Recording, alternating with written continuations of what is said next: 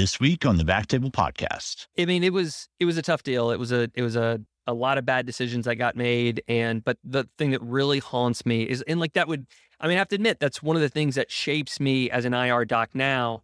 Like if I have a complication, I don't care who it is. Like I'm on that patient, and that's now my patient. I don't need another consult. I don't need someone to put in an order for what I'm about to do. Right. I, you know, I don't. I don't care about anything. I'm just going to do what I think is right. Yeah. And you know that was one of the experiences that kind of shaped me as a, a young IR doc. I mean, that happened in my That's first six months man. actually.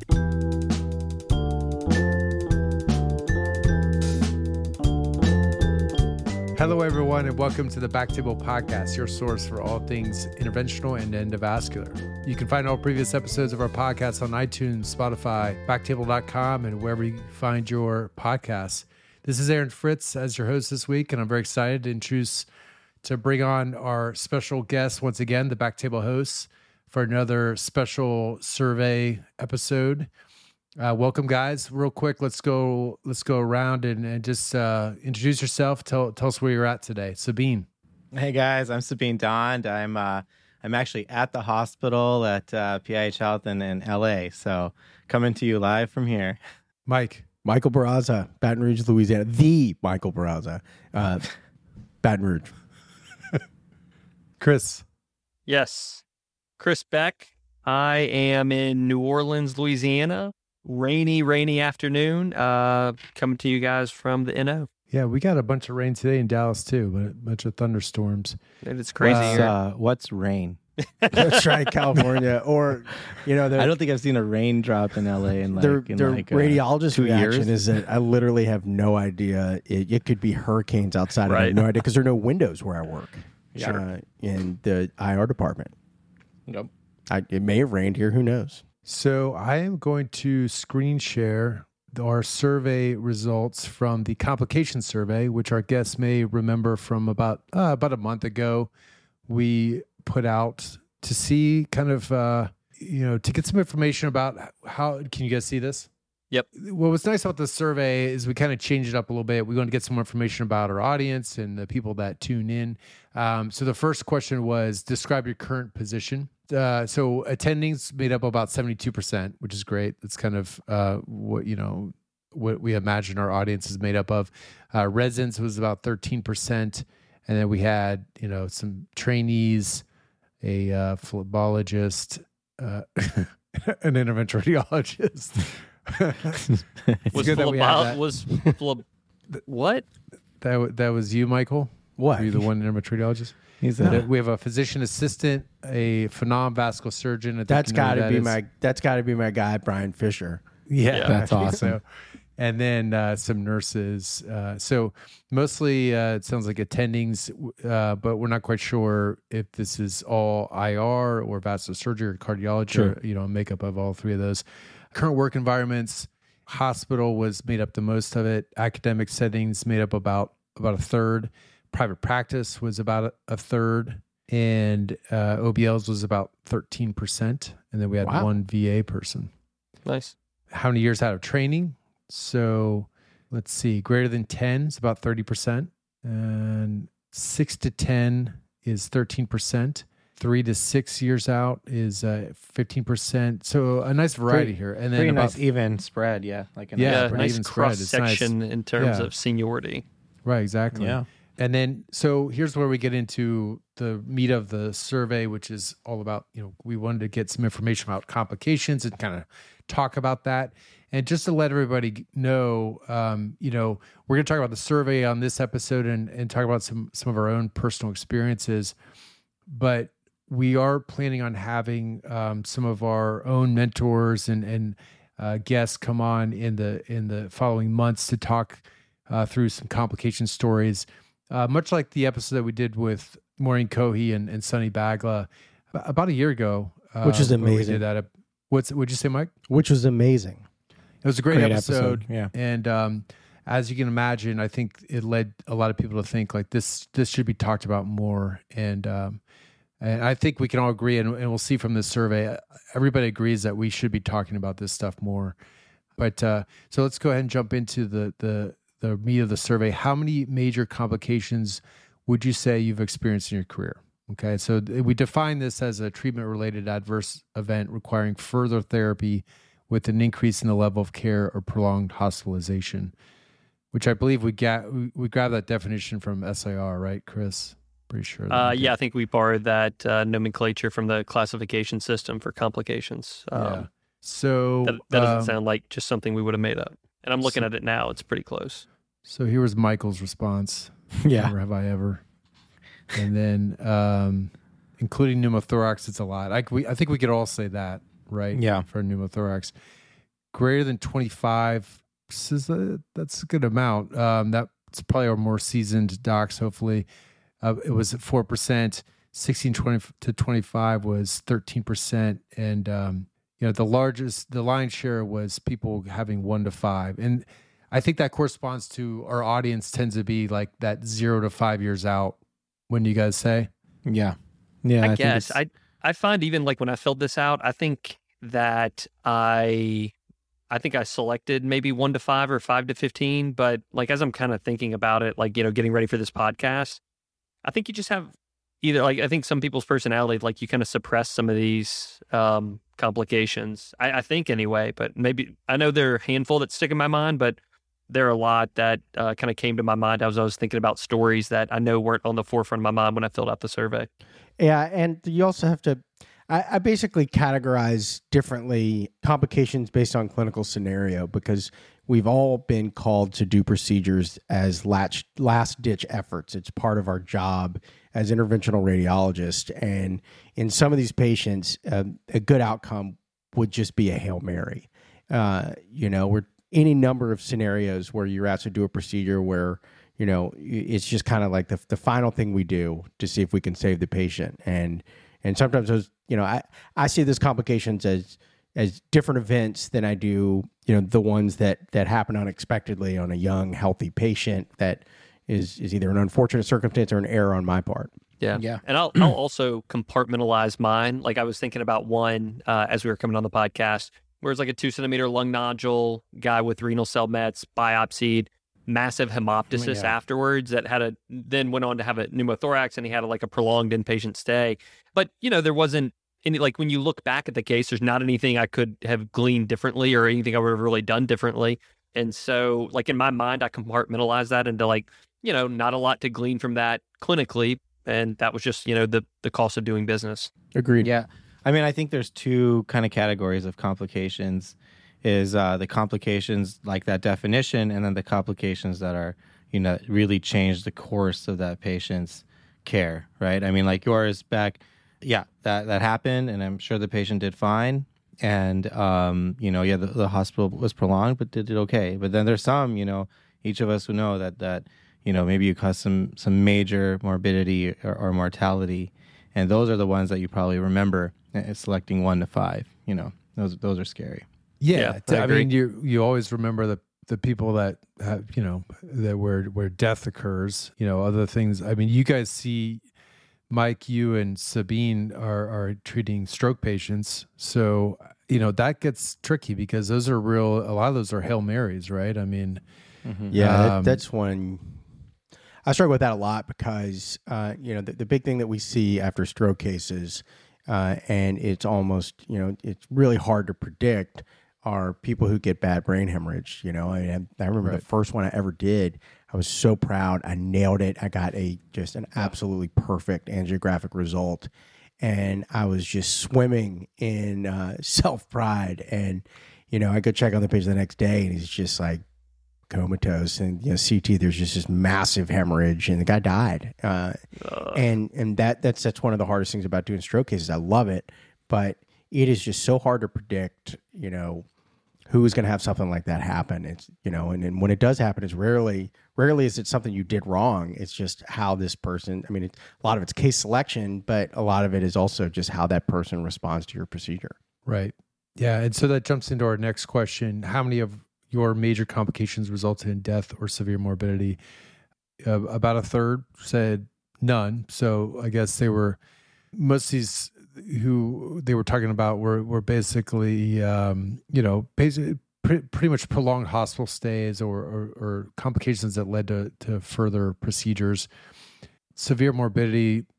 I guess what you know we we talked about stroke being one of them. Um, you know, paralysis. What what other examples of severe morbidity can you guys think of? A lot of times I think about like uh, Sabeen. This must come up like yeah, with revascularization procedures, like loss of limb or Yeah. maybe not even maybe not the whole limb, but you know maybe if you lose a toe or something. Oh yeah, yeah. I mean, I think you know you, you kind of have to set expectations. Like I mean, you were talking about stroke, Mike, and then in revasc, I mean, you know, it's it's about setting the expectations because Totally. yeah, you're gonna lose some stuff. I mean, and, and part of that is part of the procedure. I guess you can. It's part and parcel of the procedure, really.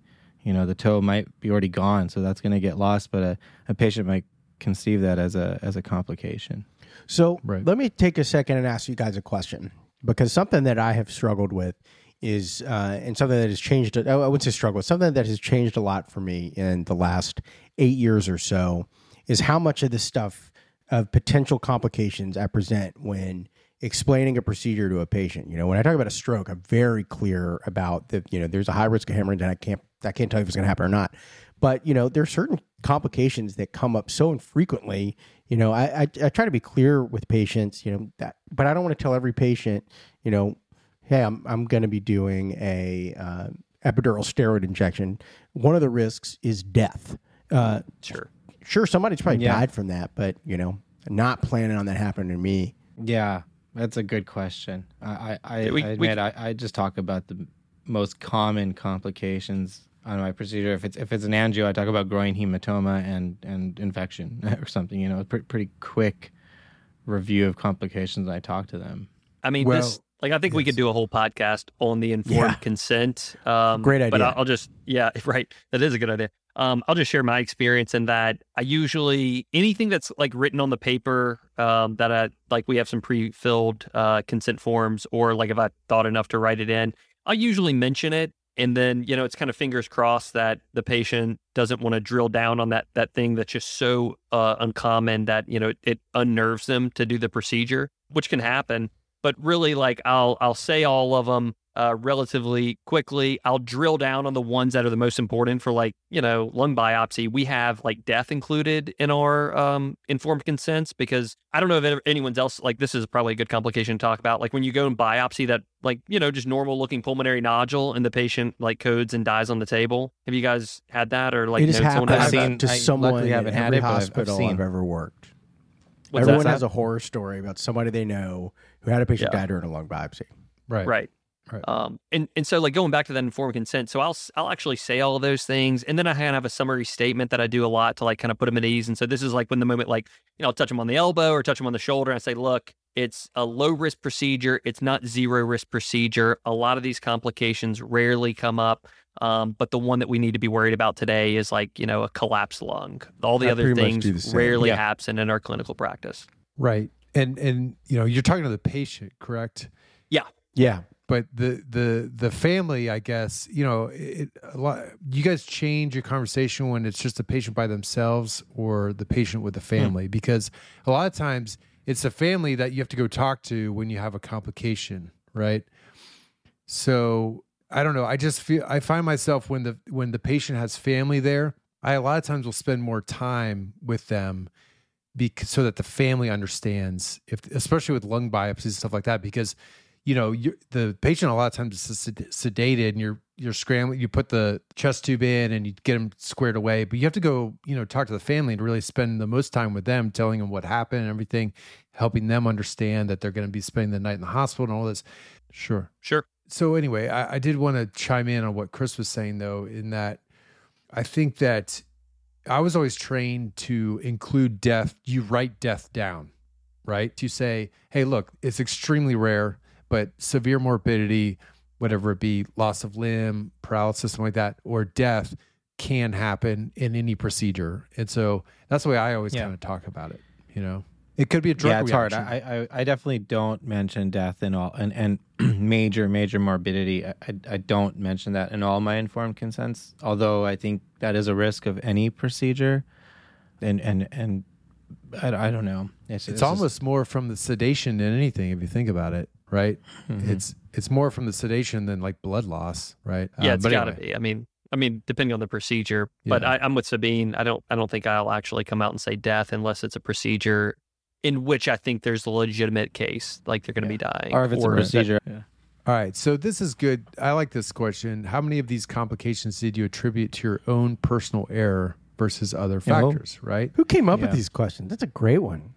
Wink. I, I think it was we all did. I think we all contributed. You know, questions. I think it was and. Aaron and Chris. And, I think that and- one was and- me. I and think Mike that one and was I me. like, I didn't. job, I guys. did not come up with that question. As much as That I was a great love question. to take the credit. It was a team effort. That, Right. that- yeah, That- but that that's a one's great always- question. I can go with that.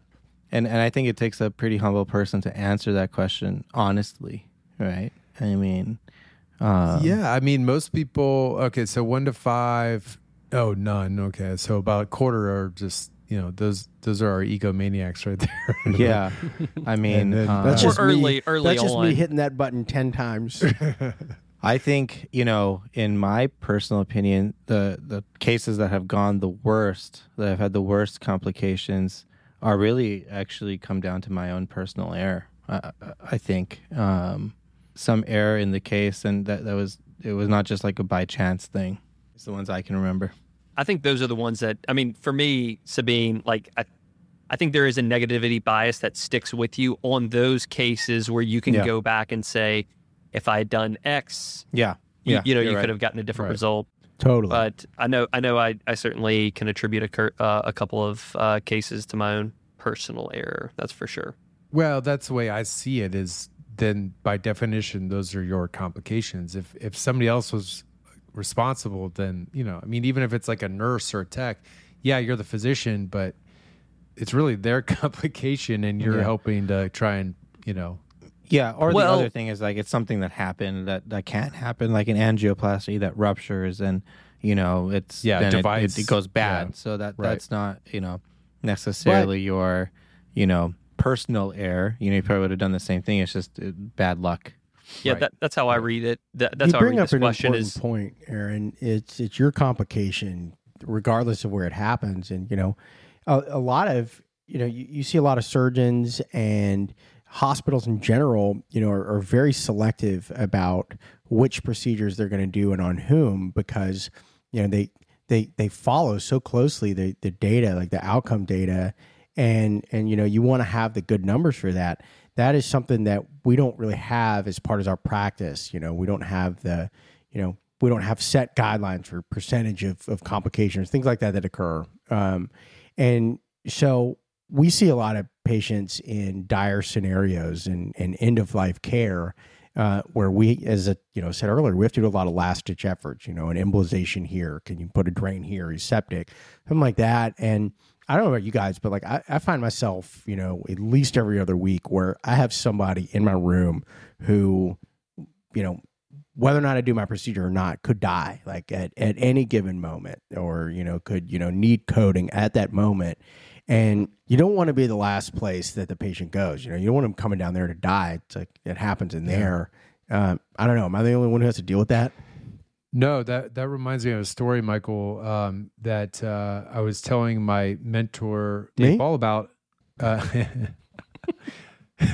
I thought I was your mentor. I'm four years older than you. I know. I Uh, just I had to.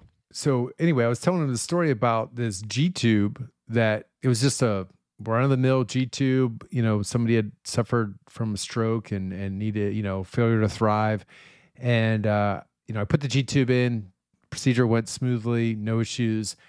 Guy goes back up to. Um, he was actually in day surgery. It was actually an outpatient procedure, but he wasn't. He wasn't with it. He had come from a nursing home, and next thing I know, I'm, I'm probably doing my you know following procedure, and my nurse grabs me and says, "Hey, you're, um, you know, Mister So and So, your G tube, he's coding."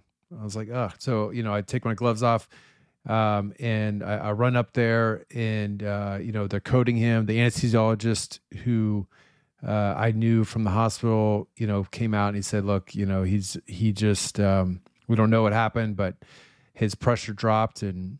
They tried to revive him, and uh, but I th- I think they ended up discovering that he was he ended up being DNR, and he passed away. And I um, went to talk to the family, the the daughter and the son, and uh, they were like, you know, he had just had enough. I, I don't think it was anything that you did. I think that he was just end of life, and you know we're we're kind of kicking ourselves for even putting him through that, uh, having the G tube done. And I, I was young. I was a very young attending, like first year out, and I I hadn't heard anybody kind of say that before, and I felt so bad that he had passed away under my care. And my I, when I told my mentor about it, he said, "Aaron, why did you do the G tube to begin with? You know, you should have." talked to the referring doc and said, "Hey, is this really necessary?" You know, and you should have evaluated the patient and not. It shouldn't have just been a run of the mill G tube. And I, I, in retrospect, you know, I agree with him, and and I think after that, I've been a lot more. And it, it's hard. You guys know this. I mean, It's very you know, hard. Physicians push for the. They've pushed for it. Families push for it, and they don't know that it's a it's a tough procedure to put people through, especially elderly yes. people who are malnutritioned. Um, and it can push them to the limit to to death. And so you have to have that honest conversation with them. And um, that was the first time. That was my first death. That was under my care, immediately under my care, and it it made me really kind of push back more to uh, on those kinds of cases. Well, I think that's a tough spot. Like the the mentor saying that. I mean, I I get that. Um, maybe in retrospect, that was a patient to push back on, but I mean, I can So, think yeah. about a lot of cases that Yeah. come up exactly like that where I mean to to suss out like all the social dynamic things would you know could take you potentially hours and I mean it, it's this is just like the whole issue of of practicing medicine is that you have imperfect and incomplete information and you know you just have to be okay with that I, I think this is a scenario where you could have painted it a totally different picture and and you know nine times out of ten that outcome is fine so I don't know if I would be so Yeah, hard I- I about completely- pushing back on the referring doc or the patient's family. Yeah, I agree with you, uh, Chris. I mean, it's just how many times have you had that old person G tube, and I mean, it goes fine. I mean, that's the whole reason they want to put them on hospice and not with an NG tube down their their nose. So Right. You do it, and uh, um, yeah, it's a brutal procedure. It's I don't know how we get away with with putting that uh, 16 to 20 French tube in primarily, but. I, Well, it's hard. it's- I- Uh, yeah, and I, I say pushback, but what I mean is actually just have a conversation about it. Actually treat it like a consult and not just a like Yeah. another paracentesis on the board where you you don't True. even talk to anybody about it. That's that's, that's really a what very I meant, and that's hard really what my mentor was getting at. I think. I see. That's a very and, hard and then, part of our job. Yeah, I, I totally get that. I mean, I, I think that's like the move towards IR. Can I go back to something Michael said a little bit ago about um like our complications don't get tracked that often. We don't have like a set threshold for complications. I think like I look at the SIR forum. I think some guys are getting tracked. Either either they track in their practice, and I also get the impression that some people are tracked. You know, like in the SIR forum, like I feel like I've seen some complaints about pneumothoraces rates. Like you know, admin will give them a hard time about that. But I think we, I think for a lot of the common procedures, if you go back and look at some of the SIR guidelines, like the QI guidelines, they will have like complication thresholds. We just usually don't pay it. I mean, you know, those aren't the papers I often look at to know the complication thresholds. I mean, you know, you look at them point- once. My point was that we have less of a choice in ideal case selection in some scenarios compared to a spine surgeon. For sure. absolutely. Oh, for sure. Yeah. Yeah. Yeah. Yeah. Uh, we can. I mean, how often do you say no? Uh, very rarely. Infrequently. Right. I don't know. I feel like I say no. No, infrequent. I don't, don't much at all. Chris, you have a special. Your your your group is special in that you guys get away with, I think, a lot. Uh, you were telling me about your call. You compare your call to Sabeen's call. Sabeen, how many cases did you do this last weekend? Like 15, you know, 15 or 16 cases. Yeah. Yeah. All right, that's true. Um, That's well, brutal. I, I did I, I like was going back. Like, I, I do have actually have the benefit of like have, practicing at two different places. One's a little bit more high maintenance than the other. Um, but I don't know. Saying saying no, I don't even give it a second thought these days. I, I get the consult. I put my note in. I'll get a call from the referring doc, or I'll call the referring doc. And if we disagree, I'll just tell the guys, I'm like, I'm like, if you disagree, put it in the note. I'll be happy to reconsider depending if the clinical situation changes. IR signing off, and then like drop out. Just drop that. yeah, I think it just depends on the culture of the hospital and and the Mhm. people. You know, and where um, you in are those in your- relationships. Yeah. For sure. where you are in your career and in the Yep. hospital. I'm I'm still new at a hospital. Right. These are relationships Totally I agree. need to make, and you know it, it's hard for me as a new person in this hospital. I mean, this is something every single trainee who's listening to this is going to deal with. You go to a new hospital, and you know you you want to make good.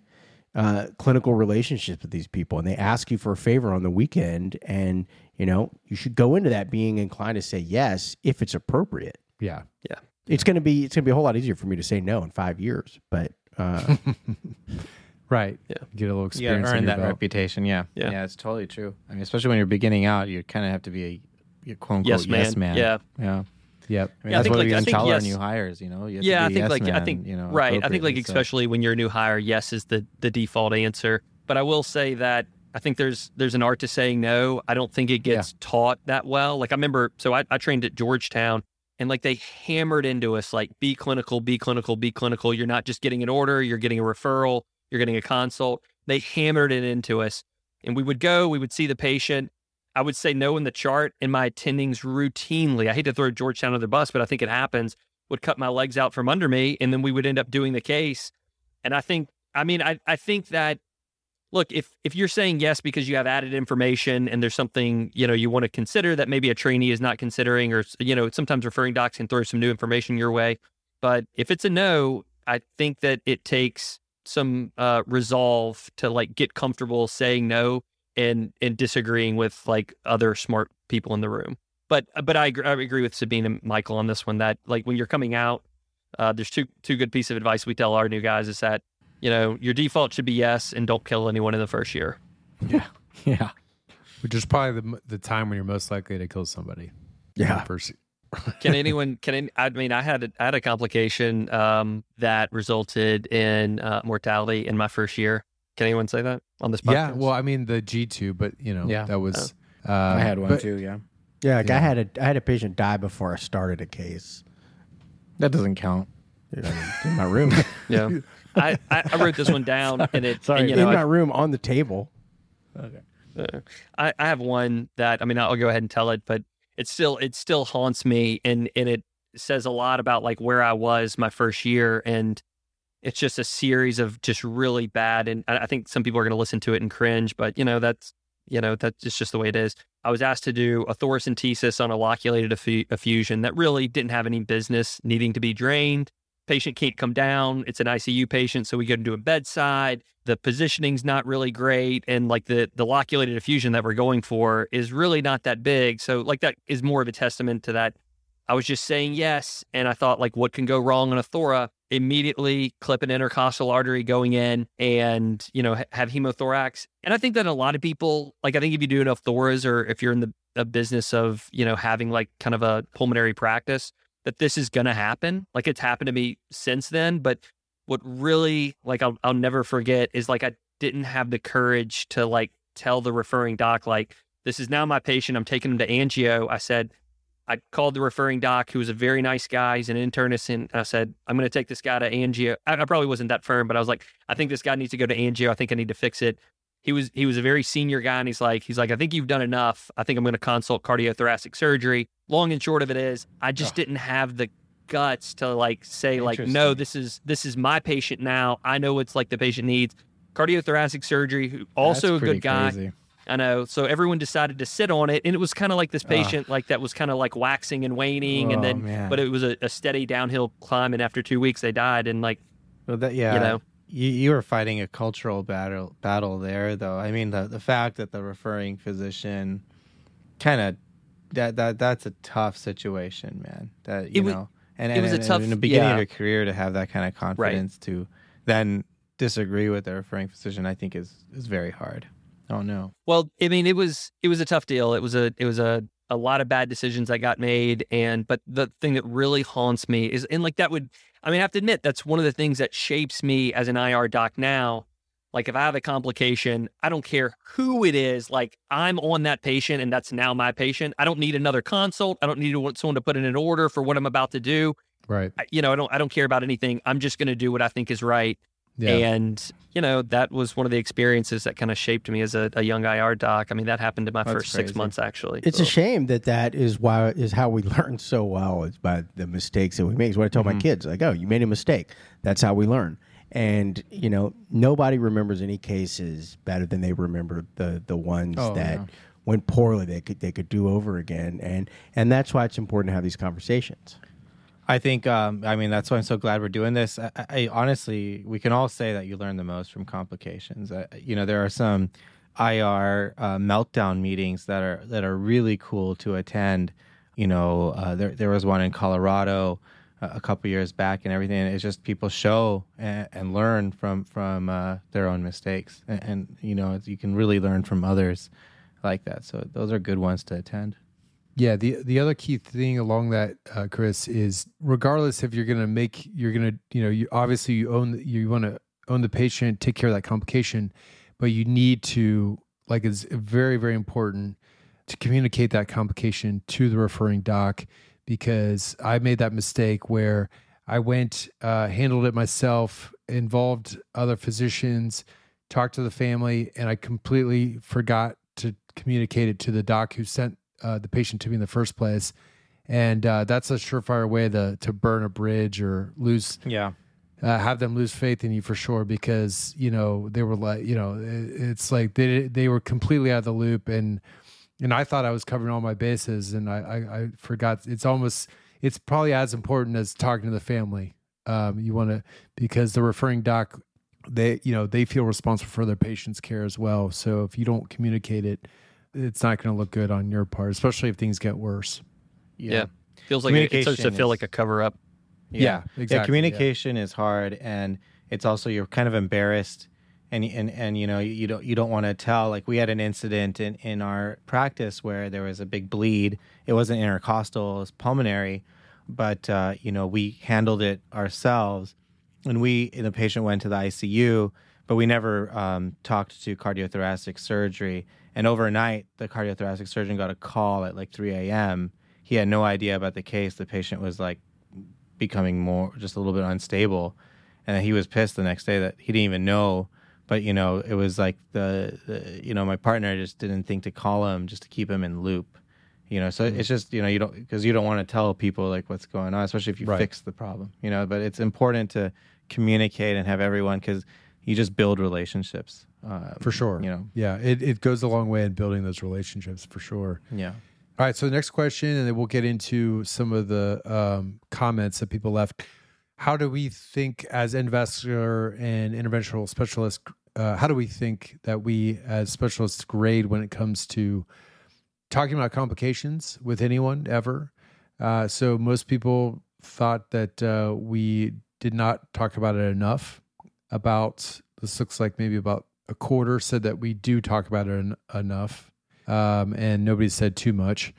Reaching out to colleagues, but it was about 50 50. About Mhm. half of us think that it's enough, and about half think that it's not enough. I don't know. I, I mean, uh, I think this is something you learn over time. I think that It's like per- ju- it comes lot- down to your personality. I mean, I- Right. when I have Mhm. a complication, I talk about it. With, Yeah, with for my whole- sure. you know, I j- like I, I need to vent almost. I need to be like, Yes. "Hey, what do you like? This is what happened, and and am I dumb or am I bad? you know, right. It's kind of nice to talk Right. about it. Yeah. And- but one of the one of one of the things I will say is like I, I think like for all the new hire or really anyone who's out in practice, I think you need to cultivate like a, a network of people that you can have Yeah. like a safe space to talk about complications because Totally agree. it's it's yeah it's not always like that uh, like i don't think like i don't just go air my Yeah, complications to anyone i mean I had that. uh, Steve Young in my first job was that guy for me, and man, he he was so vital to me in my first three years out. Anytime anything happened, just like I didn't have to. I didn't have to make myself sound good, you know. I didn't have to worry how it came off. I could just tell him like what happened, how I felt, and it was like to me, it was I, I needed it, man. Yeah, Yeah. No, that's A a, that's a great tip. I don't think I've really heard that tip ever being verbalized to people. You know, coming out, being like, look, create a create a network where you can talk to people. You know, whether it's bouncing ideas or bouncing complications. It may be your fellowship class, or, or it might be some friends that you know you met at a conference. But I, I- you know that that's a really really you know you know high level tip. And I I, should gonna say- clarify, I meant Steve Young, the interventional radiologist, and not the former 49ers NFL quarterback. Oh, I thought you were that cool. No. that would have been pretty impressive. Either one of those guys, I think, would be good resources. Though Yeah. they're both nice guys.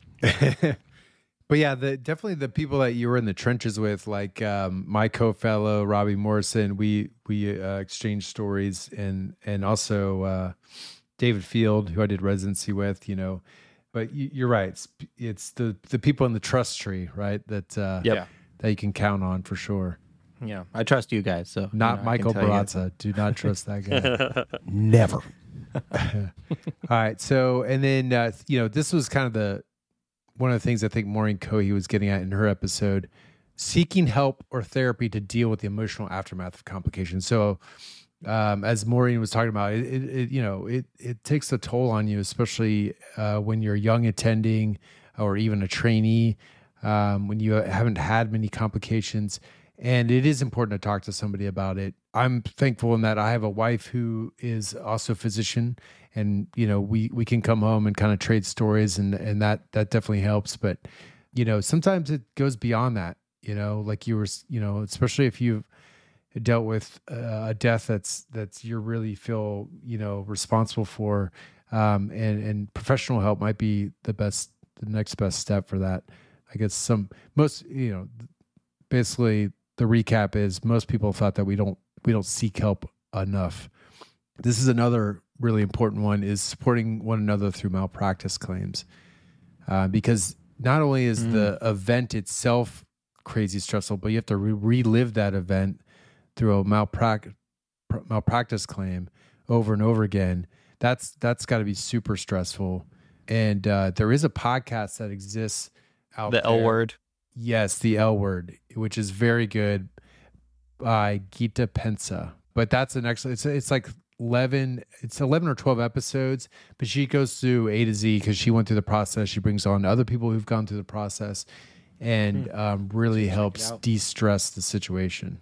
Yeah, I think she's an ER doc and uh, went through a case, and basically she walks you through everything, and then talks to experts in the field, like every step of the way, like of the litigation process. And Wow, that's It, cool. oh, it's it's an awesome podcast, and you know, just from being in the biz, I'll tell you, I think she does a really good job on production too. Yeah, for sure. Oh yeah, she's really good. Okay, so let's jump into some of the the comments that people left. Uh, one was uh, in your est- uh, these are free form comments. Uh, in your estimation, what was the what was your worst complication? So we have death. We've talked about. One person mentioned severe hemorrhage after a percutaneous liver biopsy. The patient required subsequent embolization and nearly coded on the table. Had uh, severe hypotension. So there, that that's what you know. Another one of your kind of bread and butter cases that can go awry pretty pretty quickly. Uh, one page, one person had a DVT die on the table right in front of me because of me. That sounds pretty bad. Yeah. P, another PE that led to death. Some uh, another comment was uh, someone did the wrong procedure. They did a cholecystostomy tube instead of an internal external biliary drain. That could be pretty. just- uh, I, I would just that say like the I'll just say the wrong site, wrong procedure complications, uh, if you can classify them as that, are, I mean, those are the ones that just stick with you until the absolute end. I, I not that not that I'll pile on all my complications and terrible things, but I was doing an SI joint injection, and it was for uh, a left-sided SI joint injection. We did the right side. There were a couple reasons it happened. Like we did a lot of things right to like keep it from happening, but in the end, the wrong joint got injected. And the patient was totally cool with it. I mean, he was like, "Look, the other side kind of hurts me. I was going to have that one done anyway." But and in the world of procedures, SI joint injections, left right is not a big deal. But I mean, you know, it still was very much a big deal in terms of like that's not the procedure he had signed up for. yeah, th- I mean that's got to be really. It's uh I like you know pretty much a year ago I remember I almost did the wrong leg unknowingly for for a vascularization because you know we decided the leg and everything was all set up antegrade I mean when you see it everything's just kind of draped over right you just see a groin and I was about to stick it and my nurse is like aren't we doing the right leg and I was like oh like it was just it was literally as I was about to put Lido and I mean, that was just like a rush of adrenaline, you know. Oh, my gosh, yeah. luckily, it did not. But I, I would have 100% done an angio.